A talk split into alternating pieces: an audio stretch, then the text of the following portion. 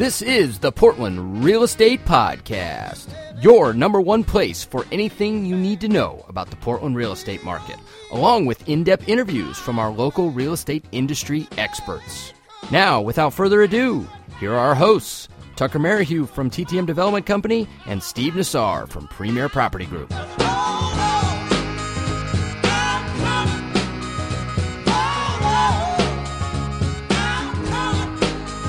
All right, everybody out there listener land, welcome to episode 56 of the Portland Real Estate Podcast and very likely the last episode of the year. We're back. We've got an amazing episode for you guys. Thanks to my co host here, Steve, who set up a fantastic guest for us. So I'm going to throw it over to you, Steve, after I say welcome, of course, and let you introduce a great bookend guest for 2016 for our show. Thanks, Tucker. Glad to be back on the show. It's been a wild week again. I think last time we were recording, we were talking about a little blip in the weather. Well, we had a far bigger one, and that's, I think, at this point, just roiled all of our calendars and schedules. But fortunately, we all made time. I'm especially excited to have this week's guest. As you mentioned, it's kind of like the culmination of the year and a busy year of our podcast. We've got with us Stephen Fitzmaurice. He is with Premiere Property Group. He's actually our top agent He's been with the company several years. He's out there kicking butt and taking some names. We'll get further into some of the numbers and details of that here in the show. But first of all, welcome, Stephen, to the show. Thank you, Steve and Tucker. Yeah, we're really excited so, to have you. Steve said that you could pencil in a little time for us, and I said, hey, let's do it, man. Let's get him on the show. So here we are. Yeah, and I'm particularly excited about this show because this is the first and only show we've done thus far that is truly a focus on team dynamic. And by that, we've had some big agents on the show, some fantastic agents, some of the best ones out there, but they had a little bit more of a focus on the luxury home market. So while they were doing less units, today is all about something that I'm more into myself, the way my team's more set up for is high volume transactions, a lot of units that together equate big numbers. And of course, when you are running that model, it's very, very different. It's very much about the systems, very much about the different programs you're using and tools. And obviously, it's about the team, it's about the people, it's about the structure. So, we're going to really dive in with some great questions for Stephen on the phone as we're going through this I'm also going to be chiming in on some of the ways I do things. This is kind of reminiscent. About a year ago, Stephen, we had a Premiere Property Group event. It was mm-hmm. focused on teams. I might have even talked about it on this show, Tucker. And Stephen was on the panel along with me, and it was just such a cool event. I learned so much from Stephen, and I know our guests learned from both of us. So here we are on the podcast, kind of doing a little bit of a you know spin off of that. So Without further ado, let's get right into a little about you, Stephen. Tell us about yourself, your background, how long you've been in real estate, and how long you've been with PPG, and a little bit about your volume as well. Sure thing. Yeah, I came from the Midwest, but I've been in Portland for 16 years, and 13 of those years I've been licensed here. Honestly, I've only done high volume for about the last five real estate was a side gig for me while I was trying a lot of other business opportunities, seeing what I could make happen. And then finally it clicked about five years ago. And I've been with Premiere Property Group for about three years so far. Really enjoy the company. It's been the best one so far that I've been with. Real quick, Stephen, when did you get your license? So you started doing big numbers five years ago. How long had you been in license prior? Licensed since 2003. So check this out, Steve. I did do a little research ahead of time. You know that all three of us are basically the class of 2003. If there were classes of getting into real estate, we were all the class of yeah. 2003. That's I love it. I love it. By the way, 2003 was a good year for the NBA. If I'm not mistaken, LeBron James came in, Carmelo Anthony, and Dwyane Wade. So there's some commonalities there along those lines. But anyways, you were licensed for a while and you kind of just dabbled, Stephen. What were some of the other things you were doing on the side, just out of curiosity? Oh, I sold a hundred thousand books online. Just a hundred thousand. Cool. Yeah. yeah. I had a semi trailer like packed full of books. I had books in my basement. I was, you know, going to garage sales and buying from libraries, and you know, I tried different online retail gigs. You were heavy into some online stuff, basically. Which, if that's the case, I kind of figured that based on checking out your online presence so far. Yeah, I also at the same time, you know, I had a website business for a little bit. I made computers for people. I sold computers at Office Depot. I was just doing whatever I could, whatever I found interesting. And so that that would explain some of your technological savviness, which we'll get into here later with as we talk more about the systems and tools. Well, Stephen, let's get right into it. I know, you know, this isn't about hyping up numbers. It's not about bragging. It's not any of that. But well, it can be. You know, there's a, there's an element of hey, why should we listen to what this guy has to say? So, how many units are you going to do this year, and what's the total volume? And I've so, verified all this to our listeners. I had access to this. I looked it up, and I'm going to make sure he says the right numbers.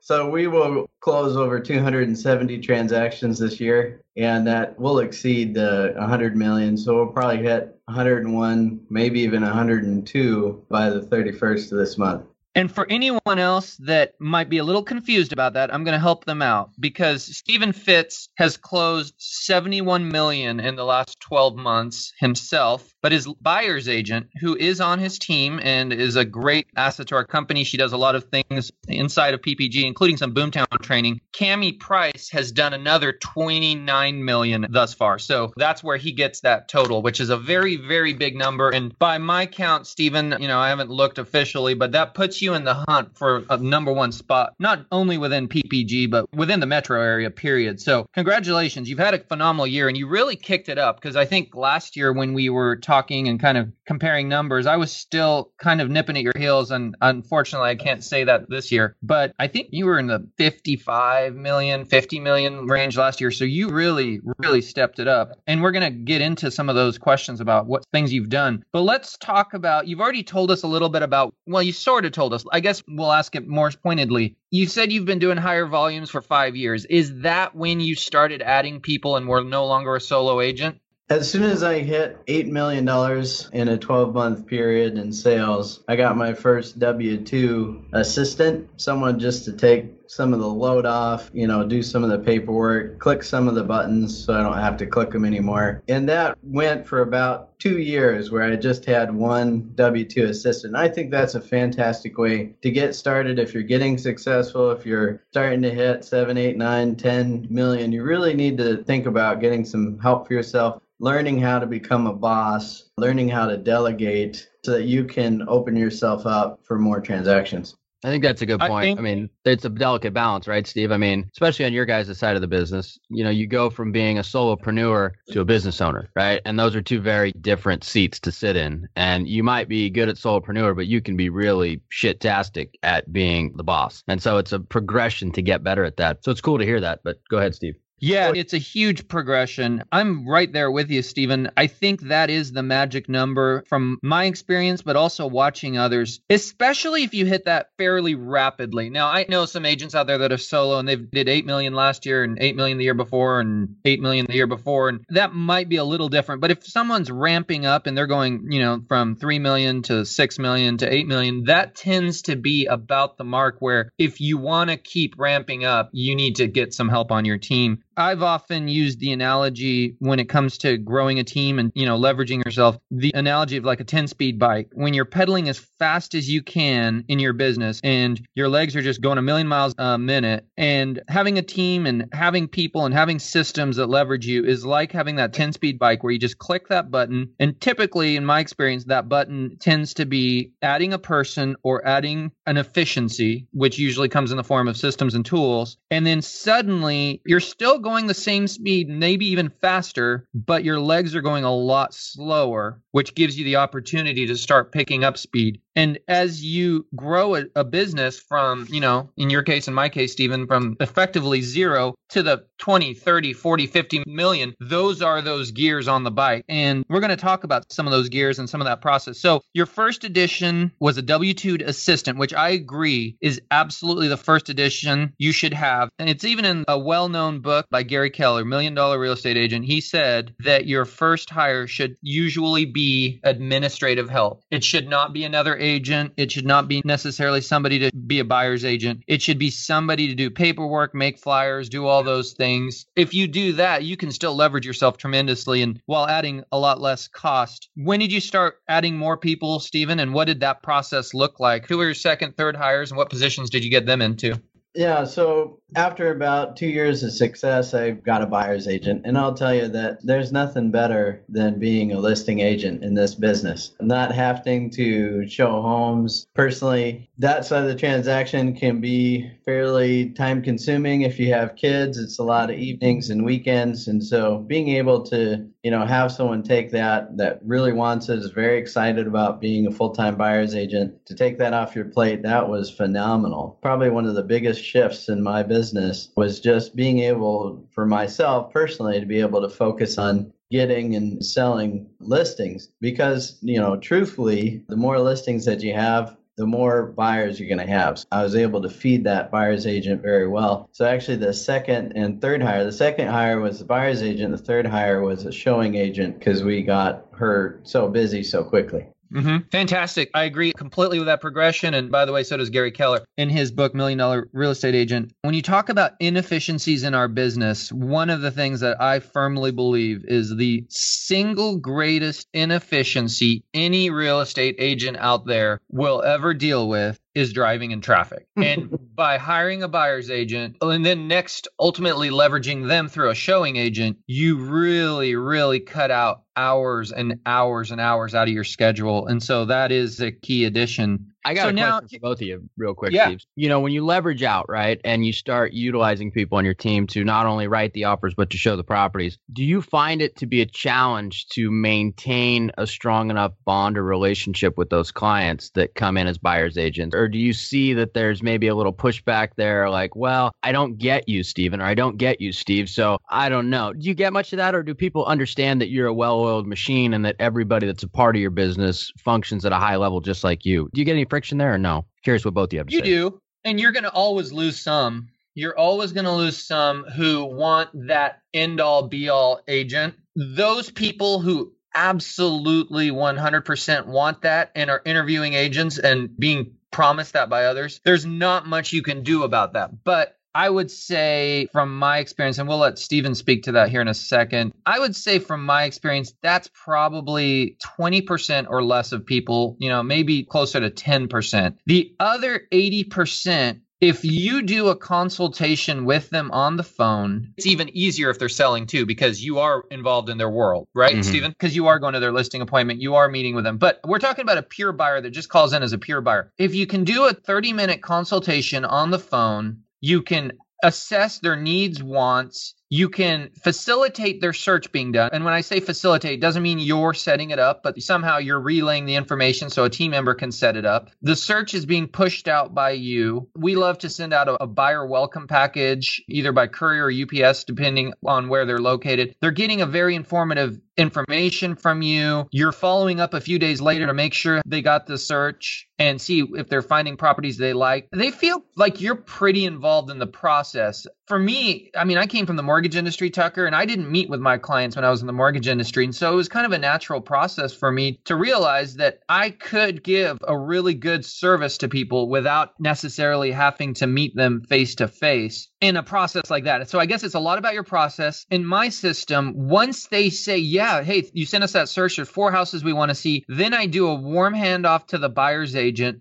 with some kind of explanation that they're the specialist at being on site. You know, while I wear a lot of different hats, this is all they do. And all they do is show homes, write offers, negotiate offers on purchases, which gives them that specialist in that regards. And I'm a big believer in specialization rather than being a jack of all trades. So you will lose some to your point, Tucker, but I think you'll still retain enough to warrant the fact you've leveraged yourself so much over here that you're able to do seven, eight more transactions than if you were just trying to do it yourself. That who cares about the one or two that you lost that otherwise would have only been the only one or two you could have worked with. Does that make Yeah. sense? As Yeah, far it as that does. equation goes. So I'm curious what Stephen's experience is with it. It's kind of growing pains, right, Stephen? I mean, that's kind of part of it. Yeah, you have to learn how to take care of customer expectations. But I'll tell you, I think that Steve Nassara is right. People are primarily not looking for a friend, they're looking for good customer service. And if you can give them good customer service, they're going to stick with you. So if we're responding back to their inquiry in five minutes or less, if we're following up with their questions, if we're showing them the houses that they want to see, if we're adding value to their search criteria, there's a lot that you can do to keep these people. My team personally on the buyer side, the main buyer's agent always meets with that client one time with the showing agent that they're going to use. So we pair up because right now we have three different showing agents and we're going to have four in 2017. But we pair up just one showing agent with that buyer's agent. They have one meeting, that's it. And at that meeting, it's a fairly in depth presentation, and the buyer agent explains everything that they're going to do for them, how they're going to negotiate on their behalf, you know, get any questions and concerns that the buyers might have out of the way. And so they do establish that relationship. And then after that, it's just kept up through phone calls and emails. And we also initially started out doing the best that we possibly can so that all of our buyers leads are going to that buyer's team and all of the listing leads are going to the listing team so that they can pick it up and run with it as quickly as possible. So that, in other words, not all the leads are coming through me and then being split out. They're getting to the buyer's team first and they're setting up that initial appointment and then running with the ball after that. Yeah, I think that's a mhm. good explanation. It wasn't really a softball question, but I think it was a really good answer. I, I think people like to hear kind of how that's set up, right? Because it's kind of a mystery, right? It's a big, you know, black box of, well, how do you keep people happy? But I, I think you're right. At the end of the day,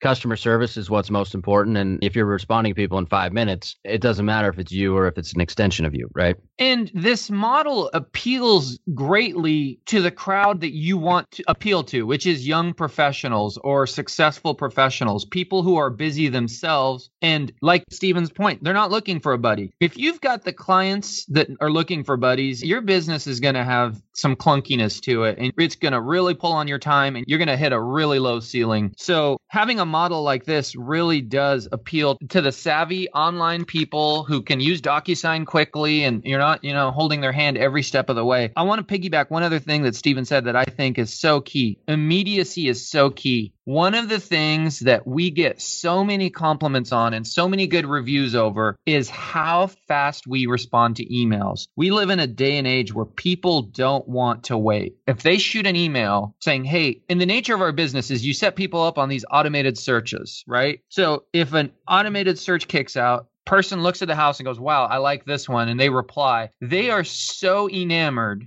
if within a minute, two minutes, three minutes tops, they're getting a reply going, Wonderful, we're on it. I've CC'd so and so. She's going to set up the showing and we'll meet you there. Does this time work? Or even don't get yourself in the middle of picking the time, but let those two parties determine the time. And a key here, too, is what works for me well. And I know Stephen operates something similarly is look, we're not the only people working our emails. My email is no longer in this day and age. I'm sure Stephen will agree. It's way bigger than me as a person. It's a around the clock full time job for several people to be manning my inbox. And mm-hmm. by having those people that are so focused on that one task at all times, we can deliver that kind of immediacy, which people just absolutely love. And as long as you're providing that, it's a huge, huge pull. And they're going to be really hesitant to venture off to other people who are those, you know, mom and pop solo agents who can never deliver that. They can't. They're going to be in a listing appointment for two hours and that email is going to sit, or they're going to be at their kid's soccer practice, whatever the case. So let's move on to the next question. I don't know if I asked you this, but here now today, Stephen, how many people are on your team?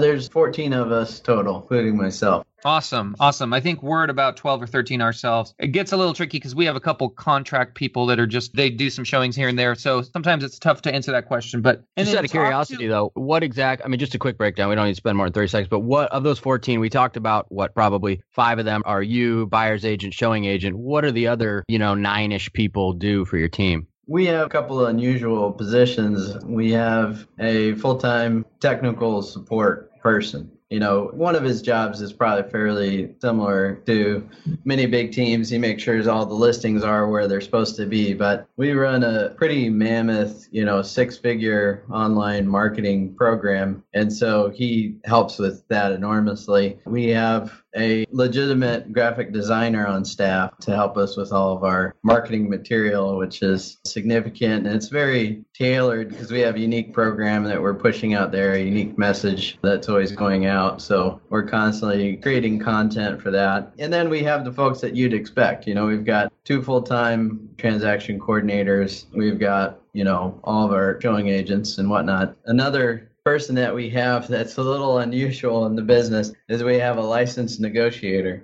So a while back, I decided that I didn't want to do all of the repair addendums and all of the offers myself. And so I got somebody to assist me with the negotiations as well, which has been really helpful. And again, it's one of those things where, you know, you wonder if the client's going to be upset about talking to all these different people, but it can be done if you do it the right way. Sounds like that's the hired gun, right? So they should be kind of happy that that's all they're doing is in the trenches, kind of arguing for their benefit every day, right? I mean, that's how Yeah, I would see it. That person has received, you know, multiple certificates, gone to additional training to be a negotiation master, right? So, you know, they're going to fight really hard on our client's behalf and probably have more focus to get what our clients need than I'm going to have running the show. Yeah. Stephen, when do you hand off your listing to the negotiator? Is it when an offer comes in? Yeah, so our listing agents, myself or one of my listing agents, will run the program, get the house up, you know, get pictures, videos, get everything ready, make sure we know that it's going to sell. We're going to price it. We're going to make sure that the listing is going to be successful. And then when it is successful and we get the offer in, there may be a negotiator that steps in. Right now, we don't have a negotiator for every one of our listing agents. We have one negotiator, might be looking at getting another one. But yeah, so they step in when the offer comes in and they go to bat for the client immediately. Does that ever cause issues with, say, you have a listing, you're the point of contact, it sounds like. Agents are calling you, hey, I heard, you know, are you going into multiple offers? What would it take to get, you know, what is your seller looking for as far as possession, blah, blah, blah, blah. And then at some point you hand it off to the negotiator and some of those conversations are lost, or do you, how do you address that? They're not lost. You're going to pull a secret out of me, Steve Nassar. Uh, the, buyers, the buyers agents do not have my phone number. It's not on our So they're calling the negotiator. They're calling the negotiator, Got or they're calling a number that I want them to call on the team that's going to answer the questions, make sure the information gets passed where it's supposed to go to the negotiator. Stephen, you, I have that secret too. if you go to any of my listings, you're not going to find my phone number I- anywhere Yeah, either. the favorite question of all time is, you know, is that home still available? they Yeah. call, you know, Yep. incessantly, which I understand. I understand. Do you have a leadership position on your team that runs it in your absence? So I would say that one of the nice things about the way that I've set up the team is that all of Cammy's transactions I have nothing to do with. I don't know who those people are. I know where they came from because I'm running the marketing, but I don't have to worry about that side. And then if I go on vacation, which I'm about to do in a few days, my listing agents will get the new business and I don't need to be involved in any of that for it to run. So the show will run and I can be completely gone. When I come back, it's to tweak the show. You know, it's to make system changes, it's to make marketing changes, personnel, you know, counseling, updates, whatever. So we've got our listing agents in charge and we've got our buyers agents in charge, and I don't even need to be here. That's the ultimate leverage. And I'm with you there, Stephen. When you can pull yourself out of the machine entirely, that is the ultimate leverage. I mean, you can infinitely leverage yourself at that point. And you've effectively become the conductor of the orchestra. You're not any longer somebody playing an instrument. I'm there for the most part. I still go to a lot of listing appointments. I do have a co listing agent that can go. And I think for myself, that will be the next big shift or, or gear change I will make that lets me leverage myself even further is to get even less involved in the listing appointments. It's kind of a catch 22, though. I got to tell you, sometimes when you pull yourself it's nice to jump back in here and there just so you can watch the machine and tweak it and innovate and add. Here and now today, the things that are most important for me to do on my team is to tweak the systems and the processes, to coach people. And ultimately, I'm also the guy who jumps in when there's a problem. When something's going awry, or there's, you know, it happens all the time on buyer sides or, or listings, something starts to go sideways or negotiations start to fall apart. That's kind of when I get to pop in and help out. But yeah, I agree with you. That's awesome that you're able to pull yourself that much out of your business. Let's talk a little bit about compensation. Talk about the licensed people on your team. Obviously, W 2 people, you know, tend to be on salaries or hourly of some sort. The licensed people on your team are they on splits? Do they have some type of guaranteed salaries? And what are some of the challenges and goals in this regard for you?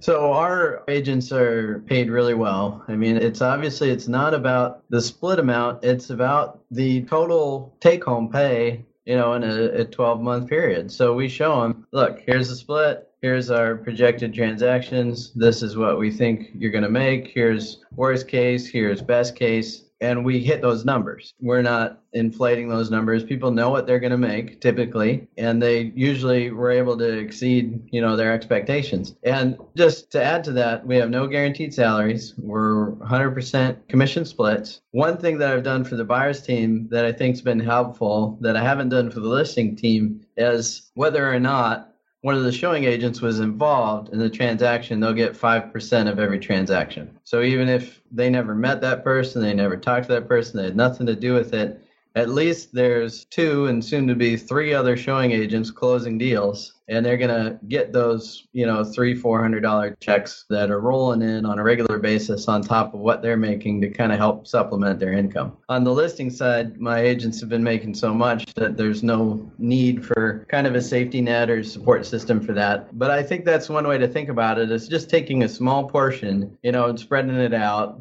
It's not going to hurt your top producers. It's just going to help your people that are maybe in a slump to have some sort of steady income as they're moving forward Mm-hmm. No, I fully agree with you. And I like what you said there, Stephen, about there's different ways to skin the cat, if you will. But really, it comes down to what they make per year. And I kind of am of the mindset, I'm just going to throw some numbers out there, even knowing that my people listen to these podcasts. But I mean, I'm of the mindset that if they're an agent and this, you know, this is probably my ultimate goal is to help our listeners who are growing teams. If an agent is a savvy, seasoned journeyman agent with good work ethic and good level of talent, they should be in the six figures. They should be a hundred grand a year. You know, if you get probably 100 to 150 is kind of the where the lion's share of them fall. A really, really gung ho go getter can probably get into the 200 range. I think it's important to understand that because if you meet with somebody and they're like, I got to make 300 grand, well, they probably shouldn't be on a team. They should be, probably be running a team. Yeah. And then on the flip side of that, I think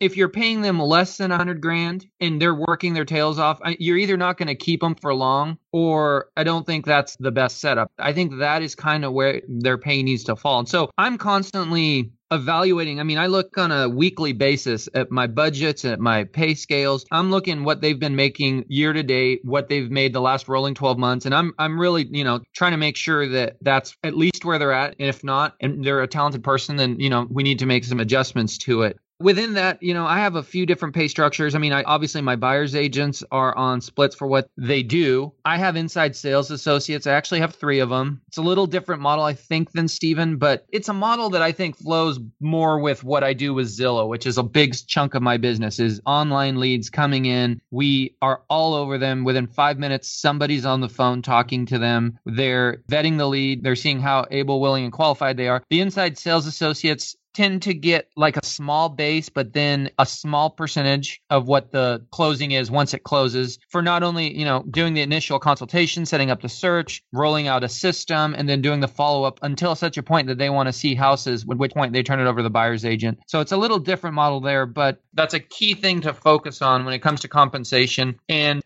what would you say, Stephen, are the biggest pitfalls and disadvantages to a team in general, and how have you worked to address those? For an example, team turnover. I think that can be a large one. Talk about that a little bit.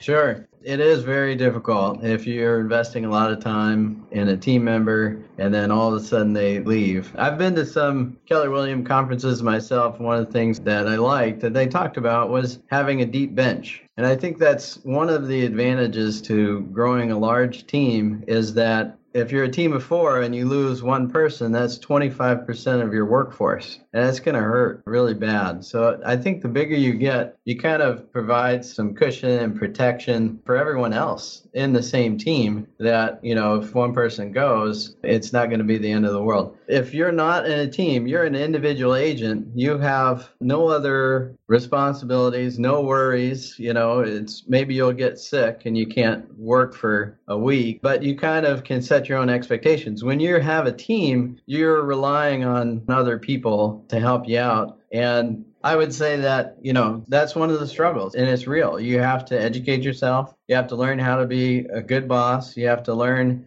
how to hire well. When I started, I had one or two interviews that were an hour to two hours long, and I hired someone on my team. And right now, I'm at the point where it's a two to six week process before they're hired. I even have them over to my house for dinner before I hire them. I'm serious.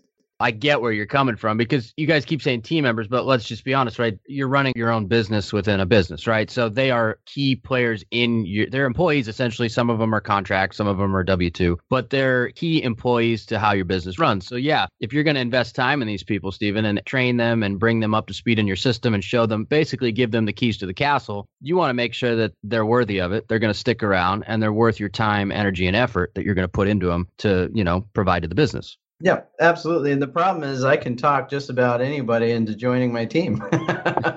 yeah. What I want them to do, and I've had this happen in the interview process, is a week, two weeks down the road, two and a half weeks down the road, they come back to me and say, you know, I really don't want to do this. And I say, that's perfect. I'm so glad. I'm so glad you, you know, came to that realization yourself. And I hope you're successful where you want to go and where you want to be. And, you know, the people that have been with me for two to four weeks without getting any compensation, you know, spending all this time learning my systems, meeting people on the team, even coming to my house for dinner, by the time they're ready to go, you know, they've really settled in themselves that this is where I want to be. This is what I want to do. These are the people that I want to work with. This is the system that I want to promote. And so we teach people our presentations and make them give them back to us so that they're comfortable with it and we're comfortable with it before we even hire them that's so that we know that they're bought in. They're really bought in to the program. And so we, you know, I would say early on, I probably had a relatively high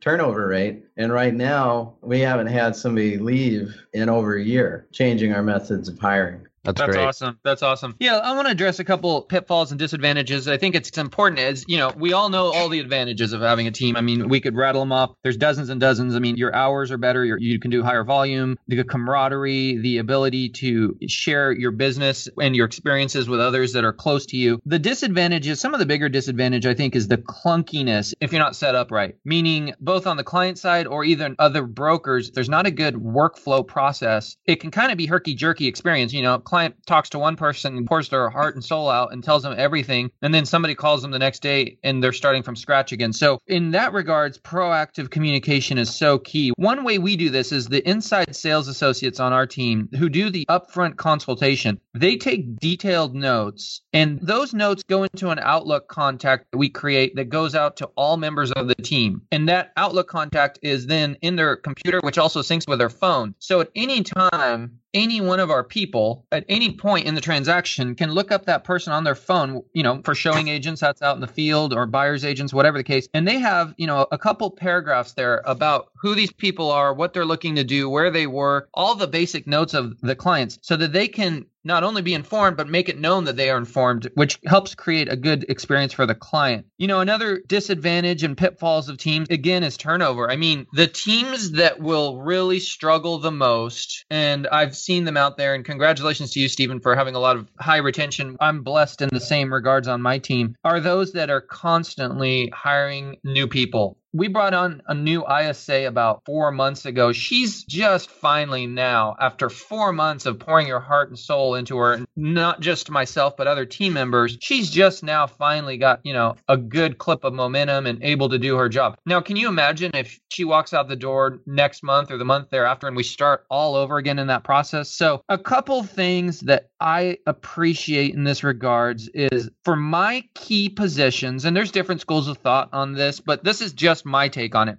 for my key positions, think of key positions as your lieutenants, the important people in the important positions on your team. I really, really like to hire seasoned agents who've been solo on their own and have opted to go the route of a team. There's always exceptions to the rule. I'm not saying I'll never have a newer agent that works up to that position, but newer agents, there's a role for newer agents on my team. I love them for showing agents. I love them for some of the other positions you know, the right one in the right place that shows loyalty and shows that they're not always looking to the other side whether they think the grass is greener, because that's the tendency of a newer agent. If they've never done it on their own, and they jump on a team where they see these tremendous amounts of volume flowing through, it's really easy to quickly go, you know, especially if they're being successful in their role, it's easy for them to go, well, I can do this myself. And they want to try that. Whereas the seasoned agents who've already been there, done that, plain and simple, they've been there, done that. So from there, you know, the other thing I'll say about being on a team is, and we kind of touched on this earlier, when an agent starts out in real estate, on day one, you're 95% a salesman and 5% a CEO. Because if you think about it, on day one, you have no business. You're running around trying to get people to work with you. Well, you're, you're doing a lot of talking, you're doing a lot of selling at that point, and pulling the strings behind the scene is really limited because you have no business on that day. Flash forward to today, like Stephen and myself, that equation is completely flipped. You're now 5% a salesman and 95% a CEO. But that flip doesn't happen overnight. That's a slow transition where you might go to 10, 90 and 85, 15, and it becomes a gradual process. So understanding that and really, really thriving in that understanding is so key in running a team and having success with that. And then the last thing I'll say that I've appreciated about teams that's such a cool thing, for better or for worse, is teams have a tendency when it comes to employees, they have a tendency to police themselves. I bet Stephen will agree with me on this that when you do make a bad hire, and it does happen, it's usually not you who realizes it first. It's the other team members. And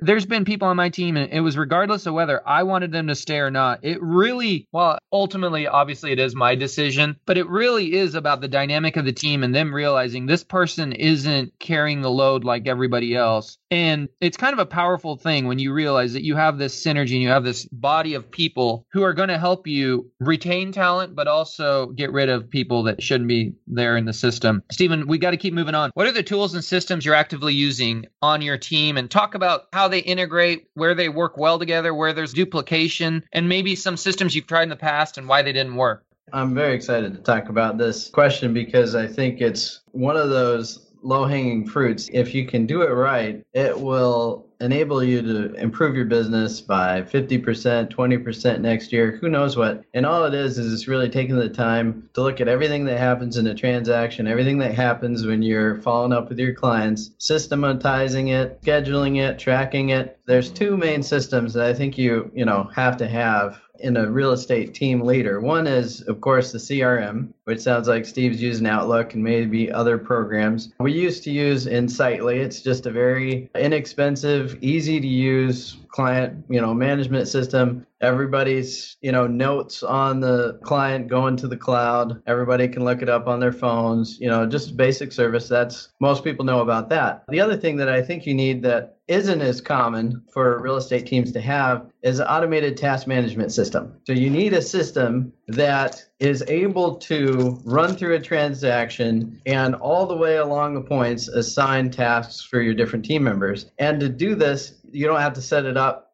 every time you have a transaction. It's set up and it runs automatically with every new deal. So, you know, you have someone that is scheduling the inspector, you have someone that's ordering the appraisal, you have someone that's, you know, auditing the paperwork that comes in. And all you have to do in the system that we were using, a very simple, easy to use program called Brivity, is you start the program, you know, you just click that you have a new listing, and then everything that you want to have happen will happen. In two days, such and such will be assigned this. In four days, you know, Bob will be assigned this. Every task will be propagated to those users on their own dashboards. They'll be able to check them. There's a record of everything that they did, so you know if something went wrong, you know when it went wrong, you know exactly who was responsible for that task and who didn't complete that task. Believe me, I task myself for this, these same things. So you have to have those two components. What we've done is we've found a system that can do both of those things together in one package called Zoho,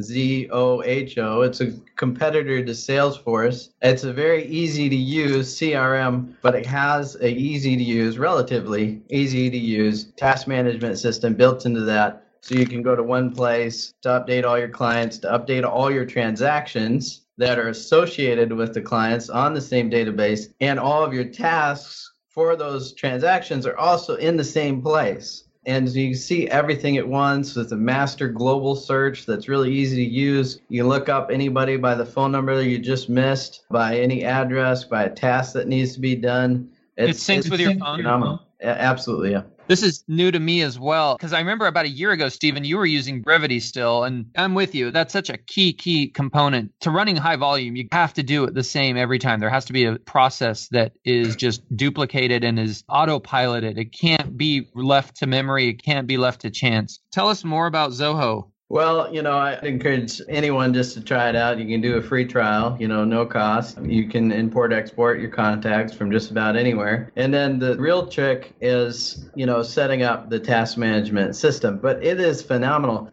based on who, you know, the listing agent is or the buyer's agent is you can trigger certain tasks based on the stage that the transaction is. Also, connecting to who is in charge of that transaction, you can have scheduled tasks. You can send out automatic emails. So you don't need to order the trio because that system is automatically going to email your title company. The title company is going to send it back to you. And then you could even develop, you know, a hook so that it downloads the file and uploads it into SkySlope. I mean, it's crazy the amount of automation that you can get into with a system that has a good API, is what it's called with Zoho. It's API. You know, it's this background code to the site that you can use to shoot out automatic emails. You can pull in data automatically into this system because API is like a universal language that, you know, all these various systems use. So your Zillow leads can go into it, you know, whatever. It, it's a very flexible enterprise level system that doesn't have an enterprise level cost to it. Huh. How does it integrate with like Boomtown? You're using Boomtown for your searches and IDX, right? Yeah, unfortunately, Boomtown doesn't play nice. so when you're looking at all the different things that you're trying to do, if what you're working with has the ability to send out an API, that's what you got to look for. If it has the ability to do an API, then you can play with it in a broad universal system like Zoho. And there's a connector system called Zapier, Z A P I E R. That's the train station. That's the hub. So if you've got a new lead third party website that you've had made for yourself or whatever, and you want it to populate things in your universal CRM task management system, Zoho, as long as that third party system is putting out an API, which is basically just like broadcasting all of its information on a 5, 10, or 15 minute basis, you're either directly having that Zapier take that information or using a third party train system to pull that information over and shove it into to Zoho. That third party system is called Zapier. Hmm. As So you can tell that beyond he's got a lot of those two- experience. Yeah. No kidding. We're This we're dealing high- with we're actually on the brink of launching a big real estate app that we've been building for three years, and we've been dealing with APIs for three years. So all this stuff obviously makes a lot of sense to myself and Dan on the back end here. You know, it's probably newer to most people listening, but very simplified, good way of describing what an API is. So I think that was really good. This is definitely high level stuff. So let's go f- even further, Stephen. I mean, beyond Zapier feeding Zoho, what other tools are you using in your business? You're using Boomtown, right? Yeah, we use Boomtown, and you know, it's always when we're looking at a system, it's trying to look at you know maybe ten different things, and we're typically not going to get ten out of ten. We're not going to get everything that we want. And I wish that Boomtown had an accessible API that we could play with, but it doesn't. What it does have is a really good automated follow-up system that's highly customizable. It does have an interface that buyers will actually get on and use and search for homes. And I think that's the number one criteria if you're looking for a home search program for yourself is are the buyers actually going to use it? Are they going to come back to it? Are they going to enjoy using it? Does it connect well with the agents, which Boomtown does? And so there's a lot of benefits to Boomtown that keep us using it and paying for the service, which amazingly Premiere Property Group, you know, foots a lot of that bill. But, you know, so we're still using it, even though it doesn't play in with our master system like we'd like it to. So there's a little bit of duplication there. You're entering them into Boomtown and then they're somehow getting into Zoho, correct? Yeah, so Boomtown, I've found, you know, we're able to just get thousands of, we have thousands of people on Boomtown, thousands. And you don't want to manually create thousands of people in Zoho. You know, that's no fun. So we're taking the leads in Boomtown that look like they're going to turn into something. The leads that we're talking to, you know, the people that are actively searching, then we'll put them in our follow up program, which will run, you know, in Zoho. And that's nice. You know, you put that person into Zoho to store all their information, and it auto starts all your follow up tasks for your agents so that they've got to do their emails, they've got to do their phone calls and whatnot. So, yeah, so we just have to take the hot ones from Boomtown and then we've got to manually input them over. You know, one thing gotcha. I, I, noticed that you're doing as well, because I did a little more background digging. Your retargeting game is, is really on point too. And I don't know, if Steve, if you're familiar with that or if you use that much, but I just went and did a little sniffing on Stephen. And lo and behold, Facebook says, Hey, you've been sniffing on Stephen. Here, check this out, check this out, check this out. So, you know, there's not a lot of agents that do that. We obviously are in the internet marketing space for a lot of our real estate education side of our business. So I noticed these things, but you're definitely doing some things that agents are not doing with that. So congrats on that for you know, Thanks. but you're an online guy, so you get this. This is probably low level to you, but to most people, it's very high level tactics in order to generate more business.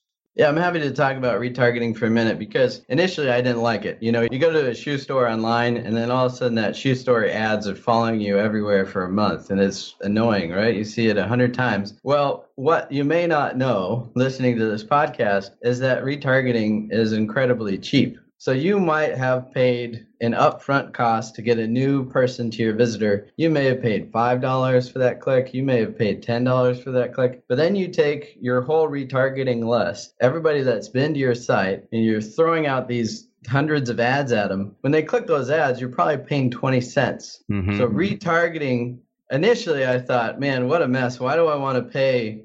You know, I paid five, ten dollars to get them to come to my site. Why do I want to pay five or ten dollars for that same person to keep coming back to my site, you know, and probably frustrate him because it's annoying. Well, the trick is it's 20 cents for a repeat visit. You know, it's nothing. And so that's why retargeting I think is so powerful. You go into these systems that are selling you these ads and the retargeting should be, you know, 10% of the cost if they click on that ad later on. So it does become a useful tool. Yeah, and it is powerful for brand recognition and converting leads to clients for sure. You know, especially if set up properly, which it looks like yours is. So I want to keep talking about this, Stephen, because I think this is one of your greatest strengths. You have a lot of strengths. And I want to reiterate one thing you said PPG. One of the cool things here, when I first joined PPG myself a, a little over two years ago, I had looked into Boomtown on my own, which was about $1,500 a month for my entire team to use it. At PPG, they make it available to all their agents for about, I think it's 35 maybe $40 a month. So it's a huge advantage. One of the many that PPG offers to their agents by their sheer size, they've negotiated some huge bulk discounts discounts for their people. Besides those programs, is there any other key ones that you're using? Are you using spreadsheets like Google spreadsheets, or is it is that all happening in Zoho? All that data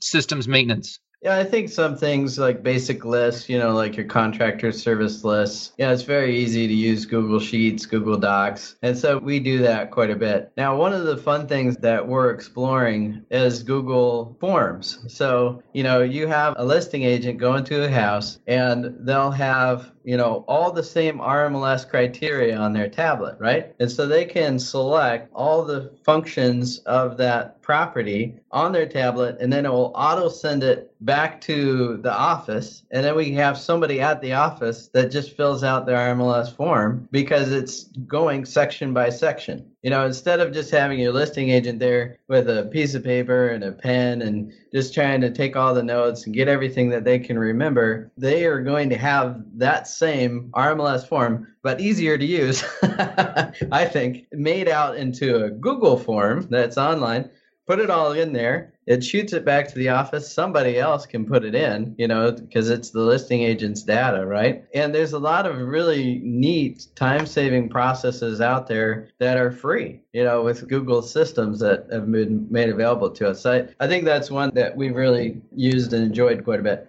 Very cool. And let's chat real quick about your database. Like when you're sending stuff out to all your sphere and your past clients monthly, whether it's email or or mail, snail mail, is Zoho what's tracking those and putting them into some type of spreadsheet that then you can use to upload to bear printing or however you do it? Well, I want to kind of answer that question a little differently because I think one of the things that you're trying to get to is tracking. How do we track you know, our marketing? How do we know what's working? How do we know what's not working? How do we know who's responded? Where does all this information go? And so there's something that's free and it's so easy to use, and it's called a UTM code. UTM. Google provides it. And if you go online and you're just pounding around on your keyboard, you'll notice that some links seem like they're a mile long. You know, they're like 400 characters long. And you might think, oh, that must be, you know, some kind of encryption, that must be security measure. No, probably not look for these three letters together, UTM. And what it's doing is so if I advertise on Facebook, let's say I have five different ads on Facebook, my Google Analytics will tell me that Facebook is doing so well. So many people are looking for so long, so many people are hitting the contact form. You know, here's their information, it's being plugged automatically into Zoho. Then we can find if that person turns into a client, right? But what the UTM code does is now I can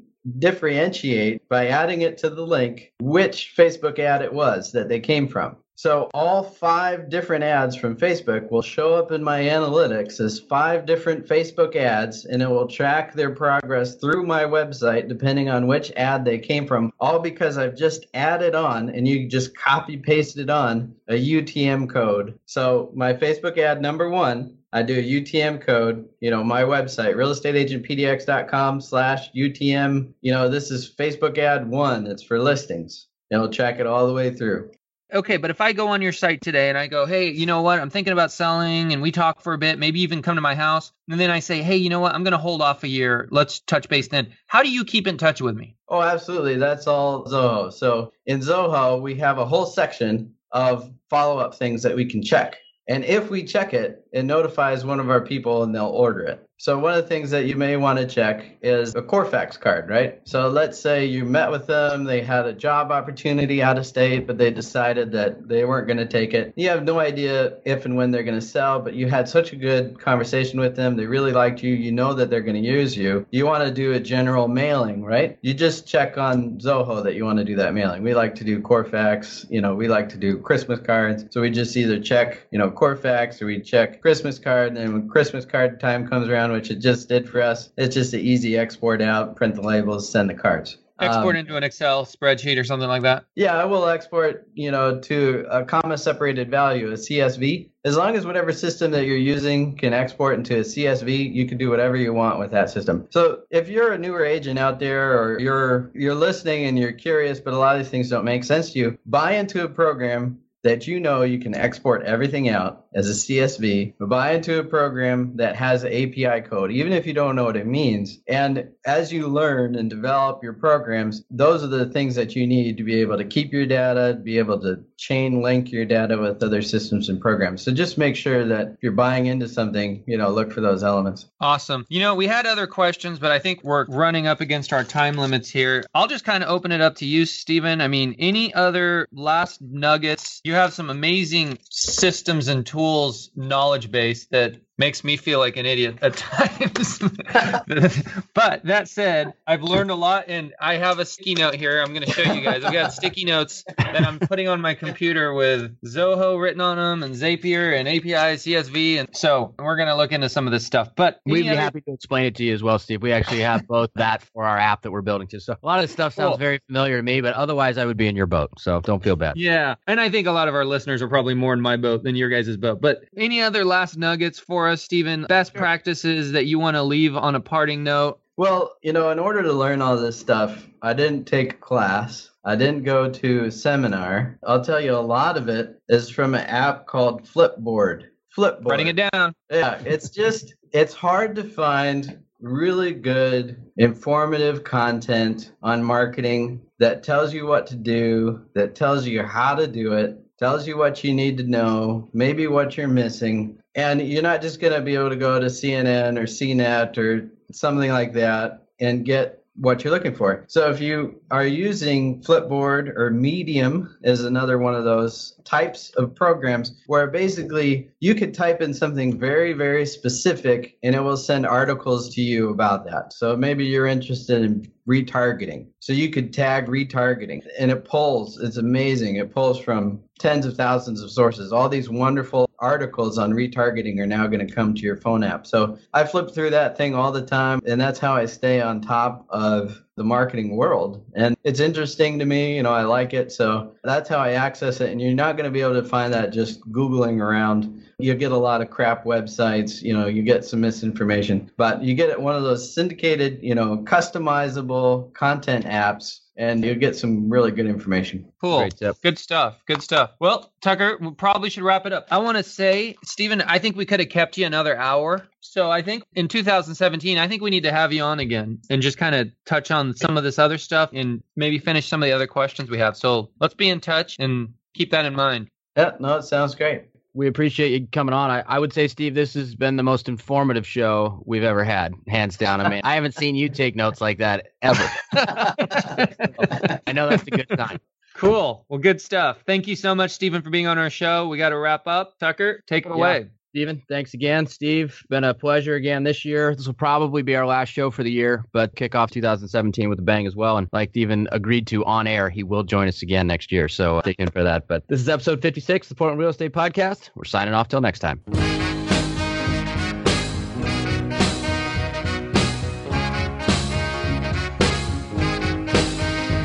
Thanks again for listening to our show, and make sure to tune in next week for another great episode of the Portland Real Estate Podcast.